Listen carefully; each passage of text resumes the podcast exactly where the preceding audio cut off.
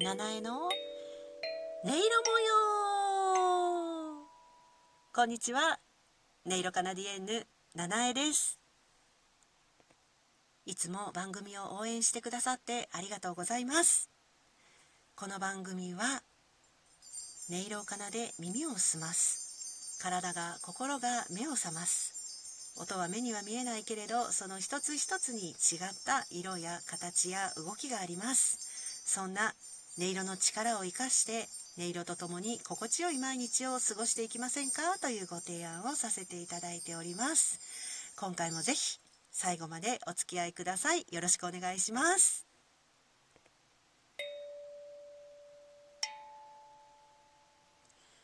はいというわけで今回はですねお二人の方からお便りを頂戴してますのでそちらをご紹介してえトークを進めていきたいなと思っています。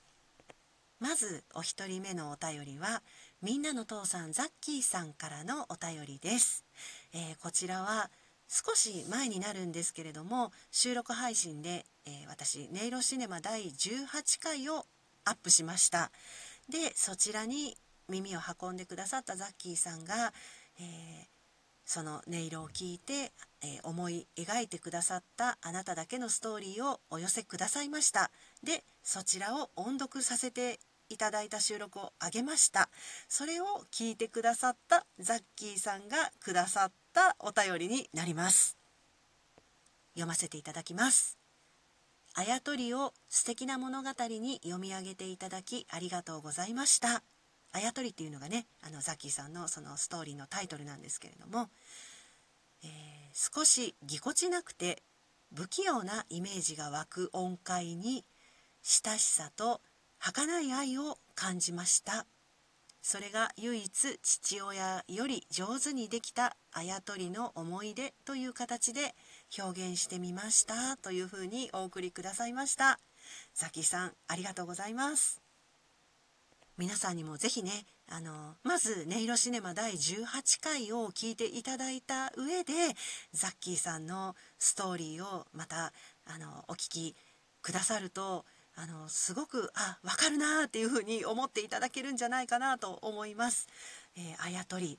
えー、ちっちゃい男の子が主人公として出てくるんですけれども、えー、とっても可愛いそして、えお父さんとのやり取りがちょっとこう切ないそんな素敵なストーリーになってますので是非あのお楽しみいただけたらなって思います。ちょっとだけその音色シネマ18回で奏でてた音色がどんなだったかっていうのをあの今ここで奏でてみようと思うんですけれどもあの冒頭から奏でてますカリンバこちらを使いましたでえー、この「ダララララララ」っていうあの8音をいろんなこう順番で、えー、いろんなパターンで奏でてつなげて数分間、えー、演奏し続けたっていう、えー、のが、え18回だったんですけれどもあのこのザッキーさんからのお便りを読ませていただいた時にものすごい納得したっていう記憶があります。あの少しぎこちなくて不器用なイメージって言ってくださってるんですけどあのこうゆっくりこう考えながらいろんなところにこう音を移動しながらの演奏だったのであのあどこにこのメロディーは行くんだろうみたいにね あの、えー、考えながら聴いてくださったんじゃないかなっていうふうに思ったんですよね。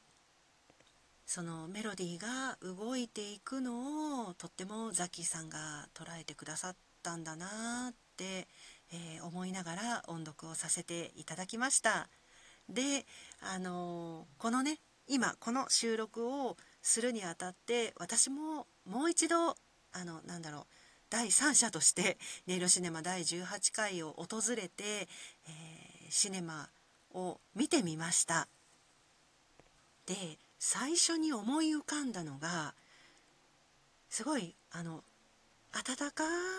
い空気感と、えー、なんかお月見をしてる家族でねあの3世代ぐらい集まって、えー、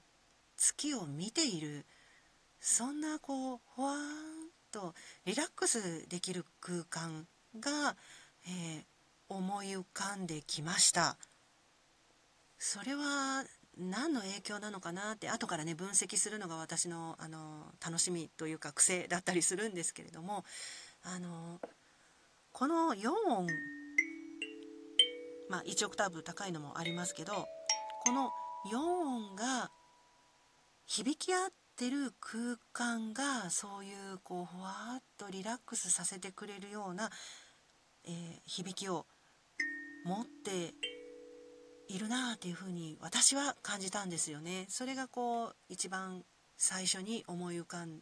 だこう感じた要素だったんじゃないかなというふうに思ってます。でそのまま聴き続けていくとだんだんその景色が変わっていってなんか羽衣みたいな柔らかい布がこう水平にな状態で浮かんでいるのがこう感触として思い浮かびました。でそれがその布が風もないのに上昇したり下降したりなんか縦の動きっていうんですかね。ゆっくり漂ってるっていうのを、目でというのではなくなんか肌感覚で、えー、感じたっていうそんな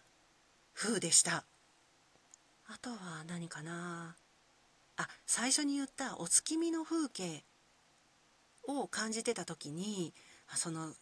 ご家族で月を見上げてすごく静かに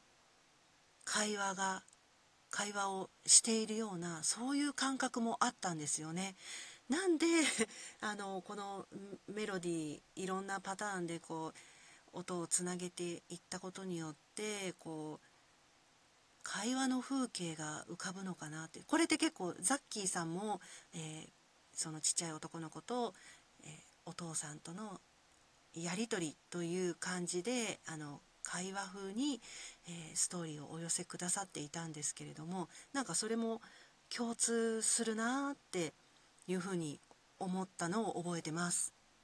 うん、なので本当にこの4音を使ったこの18回の演奏は柔らかい心地にさせてくれる音律だったかなっていうふうに感じています。ぜひね皆さんもあのお聞きいただいてあの何かちょっとでもね思い浮かんだり感じたことがあったらお便りでお寄せいただけたら本当に嬉しいなって思います。えー、音読させていただいたりご紹介させていただいたりしたいと思ってますので是非よろしくお願いいたします。そしてえー、第これは第18回のストーリーだったんですけれども実はペアになって第19回も、えー、同じようなパターンで音が違うバージョンをアップしてあります。これがどれぐらい違いがあるものなのかっていうのも、あのー、楽しんでいただいてよかったらご感想をお送りいただけたら本当に嬉しいなって思ってますのでどうかどうかえー、お願いしたいと思いますもう一度ザキさんありがとうございましたそれではお二人目のお便りをご紹介させていただきます。ガーヤンさんからです。七重さんいつもさりげなく聞きに来てもらってありがとうございます。七重さんの音楽への積極的でポジティブな姿勢に刺激を受けてます。これからもよろしくお願いします。って送ってくださいました。ギフトもありがとうございます。こちらこそです。あのガーヤンさんのウクレレの音もおしゃべりの声もあの本当にパッとこう聞きに入っただけで気持ちがすごいほぐれてくるのがわかるんですよねいつもね。あのただなかなかこうタイミングが合わかあの合わなかったりこうじっくり聞かせていただくっていうことができないのであの本当さりげなく聞かせていただいてるのをあのきあの気づいてくださってるのが本当に申し訳ないなというかあのっていう感じなんですけれどもネイル好きの私の視点から感じるのは本当に声もそうですねあのわーっと視界が開ける感じですごくこう意識が解放されるっていう印象がすごいありますかヤンさんのあの枠では。から皆さんねすごいコメントをあの楽しく入れてらっしゃるしこう一緒になってあの番組を楽しんでいらっしゃるなっていうのをすごい感じるんですよね。あんな風に私もなれたらいいなって思うんですけれども。本当こちらこそこれからもよろしくお願いしますという感じです。ありがとうございました。